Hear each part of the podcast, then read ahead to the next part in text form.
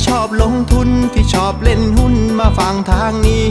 ตลาดวายพอดแคสต์เขามี ข้อมูลดีดีเล่าเข้าใจง่าย อย่าลืมกดแชร์กดไลค์กด Subscribe กดกระดิ่งด้วยนะ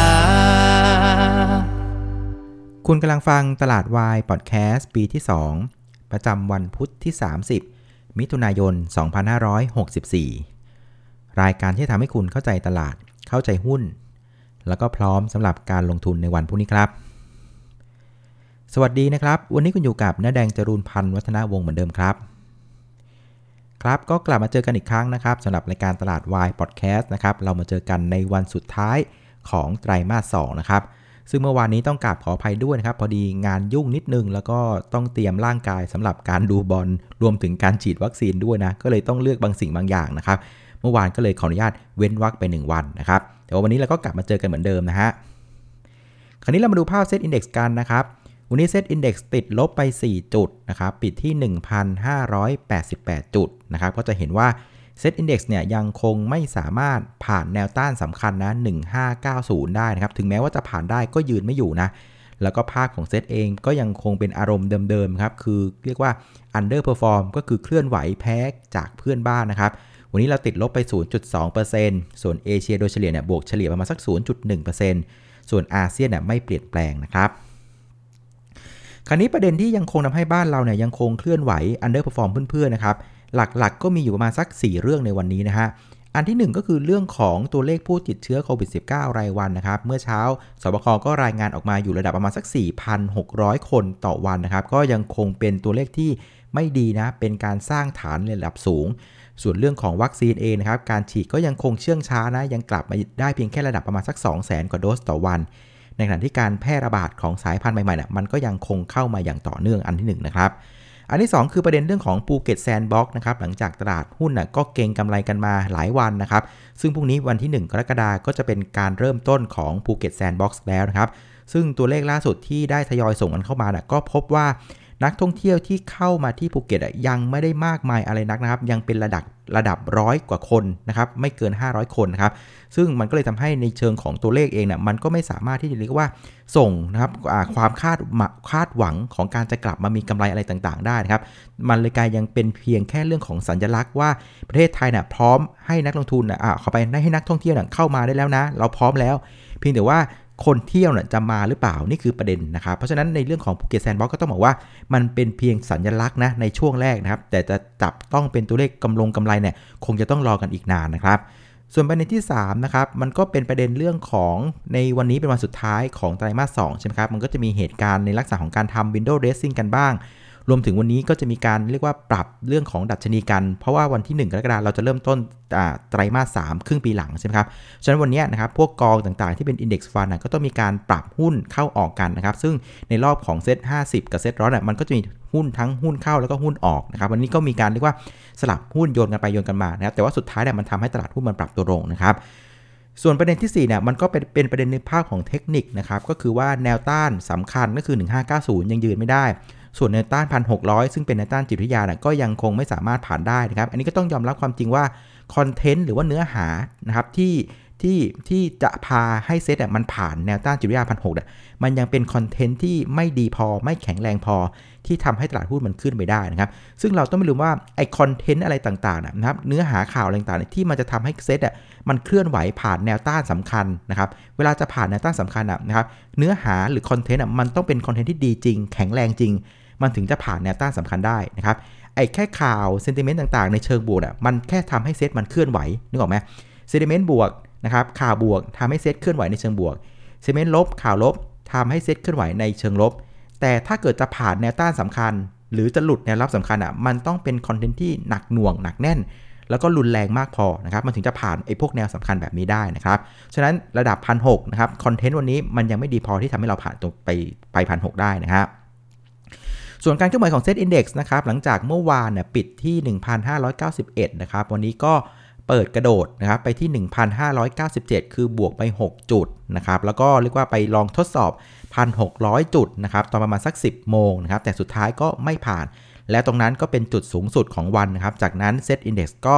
ปรับตัวลงอย่างต่อเนื่องนะครับ ซึมซึมซึมลงไปทั้งวันเลย แล้วก็ไปปิดที่ 1,587 นะครับ คราวนี้ถ้าเกิดว่าเราดูความเคลื่อนไหวเนี่ยเราลองซูมเข้าไปนะครับใน time frame ระดับ 15 นาทีเนี่ยมีจุดที่น่าสนใจอยู่อย่างหนึ่งคือว่าในช่วงท้ายตลาดนะครับช่วงประมาณสักชั่วโมงสุดท้ายถ้าเพื่อนไปซูมดูนะเราจะเห็นว่าการเคลื่อนไหวของ SET Index เนี่ยมันกำลังฟอร์มตัวเป็น pattern คล้ายๆ ที่เรียกว่า double bottom คือตัว W นะครับตอนนี้ขาที่ 2 คือขาขาขาขาสุดท้ายของตัว W นะ่ะ มันเริ่มผงกขึ้นมาแล้วนะครับมันปิดที่ 1587นะครับซึ่งมันพึ่งผงกไงมันก็เลยยังไม่ confirm ว่ามันจะกลับไปได้หรือเปล่า คือถ้าพรุ่งนี้ตอนเช้าเนี่ยนะครับถ้าเราเอา time frame 5นาทีมาต่อกันอะแล้วปรากฏว่ามันเดินหน้าขึ้นต่อแบบเนี้ยเออ อันนี้จะเป็นภาพที่สวยนะครับ มันจะเป็นภาพของ double bottom แล้วก็ยกตัวขึ้นไป ก็มีโอกาสที่จะไปทดสอบตัวของ 1,600 จุดอีกรอบหนึ่งก็ได้นะครับ แต่ในทางตรงข้าม ถ้าเกิดพรุ่งนี้นะครับ เปิดมาเนี่ยหลุดนะครับโลของขาแรกก็คือ 1,585นะครับถ้าหลุด 1585 เลยเนี่ยอันนี้ก็ดูไม่สวยเช่นกัน เพราะงั้นต้องบอกว่าการที่เซตปิดวันนี้บริเวณ 1,587อะยังถือว่ายัง 50-50 นะพรุ่งนี้อาจจะเด้งขึ้นก็ได้ หรือลงเลยก็ได้เช่นกันนะครับมันพรุ่งนี้อย่าประมาทนะฮะคราวนี้เรามาดูหุ้นที่เคลื่อนไหวในเชิงบวกที่ช่วยพยุงเซตอินดี x กันนะครับ วันนี้ตัวแรกก็จะเป็นตัวของ SCGP นะครับกล่องกระดาษของเราวันนี้บวกไป 4%ก็ช่วยพยุงตลาดได้ประมาณสัก 0.8 จุดนะครับเขาบอกว่าแนวโน้มงบไตรมาสสองนะอาจจะไม่ได้มีอะไรโดดเด่นมากนัก เพียงแต่ว่าในช่วงของกลางปีหรือครึ่งปีหลังนะกำลังมีดีลเรื่องของการ M&A มาอย่างต่อเนื่องนะครับ ตลาดก็มาเล่นเก่งกระเด็นนี้กันนะครับ ส่วนตัวที่ 2 ก็จะเป็นพลังงานบริสุทธิ์นะครับ วันนี้บวกมา 2% หลังจากบริษัทลูกของเขานะครับ next นะครับ NEX วันนี้โอ้โหเฟี้ยวฟ้าวมากนะครับ เรียกว่าระหว่างวันอะขึ้นไปสูงสุดถึงบวก 19%เลยนะครับเขาบอกว่ามีความคาดหวังว่าหุ้นตัวเนี้ยจะกลับมา turnaround ได้ หลังจากเปลี่ยนธุรกิจจากอิเล็กทรอนิกส์ไปเป็น EV bus นะครับ แต่อย่างไรก็ดีเนี่ย ถ้าเกิดเข้าไปไล่ดูงบนะ ก็ต้องยอมรับว่า คือการที่จะเล่นหุ้น turnaround น่ะ มันต้องใช้เวลาแล้วก็ความกล้าอยู่พอสมควร เพราะว่าตอนปี 61น่ะยังขาดทุนอยู่ 56 ล้าน ปี 62 ขาดทุนอยู่ 147 ล้าน ปี 63 ขาดทุนอยู่ 213 ล้านบาท แล้วก็ไตรมาสหนึ่งล่าสุดยังขาดทุนอยู่ 38 ล้าน เพราะฉะนั้นจะเห็นว่า 3 ปีที่ผ่านมาบวกกับอีก 1 ไตรมาสอะยังสะกดคำว่ากำไรไม่เป็นไงนึกออกไหมฉะนั้นการที่เราจะเล่นหุ้นที่เป็นลักษณะ turnaround ก็ต้องยอมรับความเสี่ยงค่อนข้างสูงว่า มันจะกลับมาเป็นกำไรได้หรือเปล่านะ ซึ่งบางคนเขาบอกว่าเวลาเล่นหุ้น turnaround นะเขาบอกว่าให้รอดูสักประมาณ 1-2 ไตรมาสก่อนนะครับ ให้รอดูว่า 1 คือสะกดกำไรเป็นหรือเปล่านะครับ ไตรมาสถัดไปยังสามารถรักษาการมีกำไรได้หรือเปล่านะครับ เพราะฉะนั้นบริษัทไหนที่เริ่มกลับมามีกำไร แล้วไตรมาสถัดไปยังมีกำไรได้ต่อแบบเนี้ย เออ มันก็พอมองออกว่า เอ้ย อันนี้มันเทินอาราวจริง นึกออกไหมฉะนั้นใครที่จะเล่นหุ้นลักษณะนี้นะครับหคือต้องค่อยๆติดตามดูนะครับ ไปแกะงบโดยละเอียดดูว่าเขามีโอกาสที่จะกลับมาได้หรือเปล่า บางทีไตรมาสหนึ่งเนี่ยอาจจะกลับมามีกำไรนะครับ แต่อาจจะเป็นกำไรทีเดียวแล้วกลับไปขาดทุนเหมือนเดิมก็ได้นะครับ มันต้องต้องดูว่ามันดีทีเดียว หรือว่ามันดียาวๆนะครับ นี่คือความยากของการเล่นหุ้นเทินอาราวนะ เพราะฉะนั้นใครที่จะเข้าไปเนี่ยก็ต้องเรียกว่า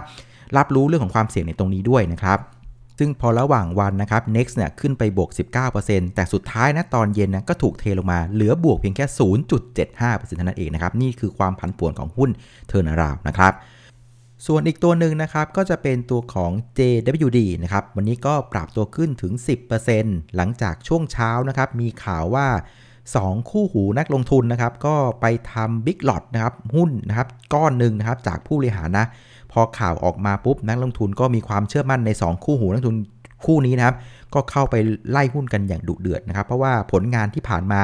คู่นี้นะ เวลาไปเข้าหุ้นตัวไหนนะหุ้นตัวนั้นก็จะวิ่งขึ้นอย่างร้อนแรงเลยนะครับ นี่คือเป็นเรื่องของความเชื่อมั่นของนักลงทุนที่มีต่อคู่หูนักลงทุนคู่นี้นะครับ แต่ก็ต้องบอกว่าสังเกตดูนะ คือหุ้นที่คู่หูนักลงทุนคู่นี้ไปเอาแต่ละตัวเนี่ย อันนี้ก็ต้องยอมรับว่าเขาก็เลือกหุ้นดีนะ ส่วนใหญ่จะเป็นหุ้นเกรดที่เรียกว่ามีโอกาสการเติบโต แล้วก็มี performance ที่ใช้ได้นะครับ อันนี้ก็เป็นประเด็นเรื่องของความเชื่อมั่นของนักลงทุนที่มีต่อคู่หูนักลงทุนคู่นี้นะ แต่ผมไม่แน่ใจว่าคนที่เข้าไปไล่หุ้นตามนักทุนคู่นี้นะ มีความเข้าใจในธุรกิจของ JWD หรือเปล่านะ อันนี้ไม่แน่ใจเพราะว่าธุรกิจของ JWD เนี่ยต้องบอกว่าค่อนข้างซับซ้อนอยู่พอสมควรนะครับ เพราะฉะนั้นหน้าหุ้นวันนี้เนี่ยเท่าที่สังเกตดูนะครับ หุ้นที่เป็นตีมเปิดเมืองเนี่ยต้องยอมรับว่ายังมีแรงขายมาอย่างต่อเนื่องนะ ยังไม่มีแรงซื้อนะเพราะงั้นหุ้นยังไม่สามารถเด้งขึ้นได้ ในขณะที่หุ้นที่มันปรับตัวขึ้นอะส่วนใหญ่ก็จะเป็นหุ้นที่มีประเด็นส่วนตัวส่วนตัวนะครับที่เป็นประเด็นเชิงบวกก็จะเข้ามาเล่นกันนะครับส่วนผู้เล่นในตลาดวันนี้นะครับ นักทุนสถาบันในประเทศก็ซื้อติดต่อกันเป็นวันที่ 4 นะครับ วันนี้ซื้อไป 745 ล้านบาท รวม 4 วันเนี่ยซื้อไป 2,700 ล้านบาทกลมๆ นะครับ ส่วนนักทุนต่างชาตินะครับก็ขายติดต่อกัน 4 วันเช่นกันนะครับวันนี้ขายไป 3,896 ล้านบาทนะครับรวม 4 วันเนี่ยขายไปกลมๆประมาณสัก 6,000 ล้านบาทนะฮะซึ่ง action ของนักลงทุนสถาบันกับต่างชาตินะครับ ผมคิดว่าเขาใช้จังหวะช่วงของการสิ้นไตรมาส2นี่แหละ ในการปรับพอร์ตกันครับบ้างก็ทำ window dressing นะครับบ้างก็เรื่องของดัชนีนะครับ เพราะว่าตลาดหลักทรัพย์เองก็มีการปรับดัชนีนะหุ้นเข้าออกของ SET50กับเซ็ตร้อยซึ่งอย่างที่บอกคือเวลานักลงทุนต่างชาติเขามาลงทุนในในบ้านเรานะ่ะคือนอกจากบ้านเรานะ่ะมันจะเล็กมากในมุมมองของเขาแล้วนะเพราะฉะนั้นหุ้นที่อยู่ในตลาดหุ้นบ้านเรานะ่ะมันก็ยิ่งโคตรเล็กในมุมมองของเขาฉะนั้นเขาก็จะใช้ไอ้พวกอินเด็กซ์อย่างเงี้ยนะครับ เช่นเซต50เซตร้อย ถ้าเกิดว่ามันมีการปรับเข้าปรับออกเขาก็จะมีการปรับน้ำหนักตามตัวของดัชนีที่ที่มันเปลี่ยนไปนะครับ มันก็เลยเป็นภาพที่วันนี้มันจะมีการสะบัดหุ้นกันค่อนข้างแรงทั้งจากฝั่งของนักทุนสถาบันและนักทุนต่างชาตินะครับ ส่วนอีกมุมหนึ่งก็คือเรื่องของโควิด -19 เนี่ยนะครับ คือภาพที่บ้านเราเนี่ยมันเริ่มแสดงสะท้อนออกไปให้กับนักทุนเห็นอะ มันเริ่มเป็นภาพที่ว่าตอนนี้เราเรายังไม่สามารถควบคุมสถานการณ์ได้นะครับ การติดเชื้อมันยังคงสร้างฐานที่สูงขึ้นสูงขึ้น แล้วก็วันนี้ผมไปฟังข่าวนะ บางคนเริ่มพูดว่าประเทศไทยเราเข้าสู่เวฟที่ 4 แล้วด้วยซ้ำไปนะครับเพราะฉะนั้นพอภาพมันเริ่มสื่อไปแบบเนี้ยนะครับนั่งทุนต่างชาติที่ก่อนหน้านี้เขาเริ่มเล็งๆ เรื่องของตีมเปิดเมืองเขาก็กลับเริ่มมองว่าเฮ้ยมันเริ่มไม่ใช่ละก็เลยเป็นภาพที่ยังไม่มีดีมานเข้ามาซื้อในหุ้นในลักษณะนี้นะครับส่วนอีกตัวหนึ่งที่น่าสนใจนะ ผมว่าอันนี้มันเป็นการสะท้อนภาพของเศรษฐกิจไทยที่ในมุมมองฝรั่งว่าท่าทางอาการไม่ดีนะครับ คืออย่างที่เราทราบกันนะครับ หุ้นสถาบันการเงิน โดยเฉพาะธนาคารอะ นะฮะเป็นตัวแทนของเศรษฐกิจบ้านเราโดยตรงเลยนะครับ เวลาถ้าเกิดให้ดูมุมมองง่ายๆเลย ถ้าเมื่อไหร่หุ้นกลุ่มแบงค์ขึ้นอะแปลว่าเขามองว่าเศรษฐกิจเราดี และในทางตรงกันข้ามนะครับ ถ้าเราเห็นหุ้นกลุ่มแบงค์เนี่ยปรับตัวลง ก็แปลว่านักทุนเขาเริ่มมองว่าเฮ้ยเศรษฐกิจบ้านเราท่าทางกำลังไม่ดีนะครับแล้วถ้าเกิดว่าเรากลับมาดูในสโคปที่เป็นฝั่งของนักทุนนะ โดยเฉพาะนักทุนต่างชาตินะ นักทุนต่างชาตินะครับเขาอะลงทุนในหุ้นธนาคารไม่กี่ธนาคารนะครับ ซึ่งธนาคารหลักๆ ที่เขาลงทุนก็จะเป็นธนาคารตัวใหญ่ แล้วตัวที่เรียกว่าคู่ขวัญเข้ามาตลอดหลาย 10 ปีที่ผ่านมา ก็คือธนาคารกรุงเทพ ดังนั้นนะครับธนาคารกรุงเทพเนี่ยก็อาจจะเป็นตัวแทนของมุมมองของฝรั่งที่มีต่อเศรษฐกิจบ้านเราได้นะครับ ซึ่งวันนี้นะถ้าเพื่อนๆไปดูกราฟอะเห็นแล้วจะตกใจ คือธนาคารกรุงเทพอะราคาหุ้นนะเป็นแท่งเทียนสีแดง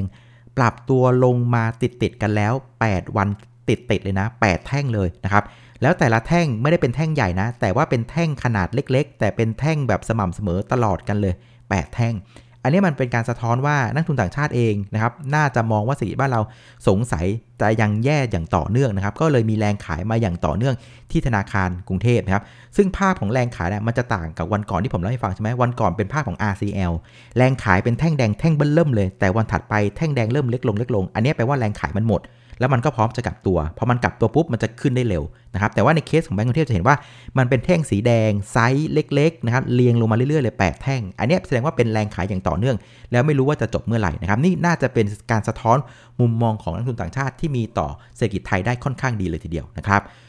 ส่วนในภาพรวมวันนี้นะครับมูลค่าการซื้อขายอยู่ที่ 83,598 ล้านบาทนะครับก็เพิ่มขึ้น 5%จากเมื่อวานนี้นะครับ แต่ก็ต้องยอมรับว่าวอลลุ่มระดับ 80,000 กว่าล้านน่ก็ยังถือว่าเป็นวอลลุ่มที่ไม่ค่อยดีเท่าไหร่นะ เป็นอาการที่ตลาดค่อนข้างเหงานะครับสำหรับบ้านเรานะครับส่วนประเด็นที่จะส่งผลต่อตลาดหุ้นบ้านเราในวันพรุ่งนี้นะครับ ก็ดูคร่าวๆแล้วก็น่าจะมีอยู่ประมาณสัก 3 ประเด็นนะครับสประเด็นเป็นประเด็นในประเทศ อีก 1 ประเด็นเป็นเรื่องของภาพเทคนิคนะครับพรุ่งนี้ตอนเช้านะครับ8โมงนะครับแล้วก็มาลุ้นกันอีกว่าสบคจะรายงานตัวเลขผู้ติดเชื้อ ระดับไหนนะครับ จะยืนอยู่ในระดับสูง 4,500 หรือ 5,000 นะครับ เดี๋ยวต้องไปลุ้นกันนะครับ ส่วนประเด็นที่2นะผมคิดว่าพรุ่งนี้เนี่ยเราจะเริ่มเห็นภาพข่าวนะครับ นักท่องเที่ยวต่างชาติ หัวทอง หัวดำนะแบกกระเป๋ามาที่สนามบินภูเก็ตนะครับ ก็คิดว่าภาพเหล่านี้ก็อาจจะสร้างความฮึกเหิมนะครับให้กับนักลงทุนกันพอสมควรเลยว่า เอ้ยภูเก็ตเราเปิดแล้ว sandbox มาแล้ว นักท่องเที่ยวกำลังหลั่งไหลเข้ามานะครับแต่ก็ต้องบอกว่าอย่าเพิ่งฮึกเหิมมากเกินไป เพราะว่าในเชิงของตัวเลขอย่างที่เรียนนะครับ คือยังเข้ามาถือว่าค่อนข้างน้อยมากนะครับเขาบอกว่าวันแรกนะก็ไม่น่าจะเกิน 500 คนนะครับจากภาวะปกตินะครับปีหนึ่งเนี่ยนักท่องเที่ยวต่างชาติคือ 30 กว่าล้านเกือบ 40 ล้านคนนะ เพราะฉะนั้นอันเนี้ยต้องบอกว่าในเชิงของตัวเลขอะมีผลค่อนข้างน้อย แต่ผมว่ามันช่วยในเรื่องของเซนติเมนต์ในเรื่องของการสัญลักษณ์ว่าเราเนี่ยพร้อมที่จะเปิดมือแล้วนะนะครับเพราะฉะนั้นลำดับถัดไปก็คือต้องว่า ต้องต้องดูแลให้ดีนะครับ อย่าให้มีการติดชงติดเชื้อ อย่าให้มันมีปัญหา แล้วทุกอย่างมันก็อาจจะดีขึ้นเรื่อยๆนะเพราะฉะนั้นพวกนี้ก็อาจจะเล่นพวกท่องเที่ยวได้บ้าง แต่ว่าอย่าไปฮึกเหิมมากเกินไปนะนะฮะส่วนประเด็นสุดท้ายนะครับ มันก็จะเป็นประเด็นในภาพของเทคนิคครับ ซึ่งช่วงนี้ก็ต้องยอมรับว่าภาพของเทคนิคแนวรับแนวต้านอะค่อนข้างจะมีบทบาท กับการเคลื่อนไหวกับการเทรดของนักลงทุนค่อนข้างเยอะนะ เพราะว่ามันอยู่ในช่วงที่ตลาดมันค่อนข้างเปราะบางนะ เพราะฉะนั้น แต่ละแนวเนี่ยมันจะมีเรียกว่าทั้งคนซื้อคนขายค่อนข้างเยอะเพราะฉะนั้นเราต้องเข้าใจแต่ละแนวความสำคัญของแต่ละแนวให้ให้ชัดเจนนะครับคราวนี้อย่างที่บอกคือสิ่งที่เราต้องการของเซตอินดี x วันนี้นะครับเราต้องการให้เซตอินดี x เนี่ยมันยืนเหนือ 1590 ให้ได้นะครับคำว่ายืนเหนือ 1590 คือ มันต้องยืนแบบแน่น ๆ มีวอลลุ่มแบบมาปังๆๆนะครับ แล้วมันก็เป็นการยืนแบบมั่นใจมั่นใจ คือทุกคนพร้อมที่จะเล่นหุ้นใหญ่ก็มาหุ้นเล็กก็มานะครับ หรืออีกมุมหนึ่งก็คือว่ามันต้องเป็นการยืนที่เรียกว่าเป็นการยืนแบบต่อเนื่องอะ่ะ คือยืนได้หลาย ๆ วัน 2-3 วันแบบเนี้ย แล้ววอลลุ่มหนาๆแบบเนี้ย อันเนี้ยมันถือจะค่อยน่าเล่นนะครับ แต่ถ้าเกิดว่ามันยังเรียกว่าแฉลบไปแฉลบมาขึ้นขึ้นลงลงตรงเนี้ยนะครับ อันเนี้ยมันยังถือว่ามีความเสี่ยงอยู่นะครับ เพราะฉะนั้นนะครับในจังหวะที่มันฉลบไปฉลบมานะ ใครที่รับความเสี่ยงได้น้อยนะ ผมว่าก็เวทแอนซีนั่งดูไปก่อนก็ได้นะครับรอให้มันยืนได้แน่นๆเราค่อยตามกลับเข้าไปก็ได้นะครับ หรือถ้าเกิดว่ามันยืนไม่ไหวแล้วมันถอยลงมาเดี๋ยวเราค่อยไปหาจังหวะในการรับหุ้นกันนะครับเอาละวันนี้ก็ประมาณนี้แล้วกันนะครับสำหรับรายการตลาดวายพอดแคสต์นะครับขอบคุณอีกครั้งสำหรับการติดตามกดไลค์กดแชร์รวมถึงแนะนำรายการให้นะครับวันนี้ขออนุญาตลาไปก่อนนะครับ เจอกันวันพรุ่งนี้เย็นๆครับ สวัสดีครับ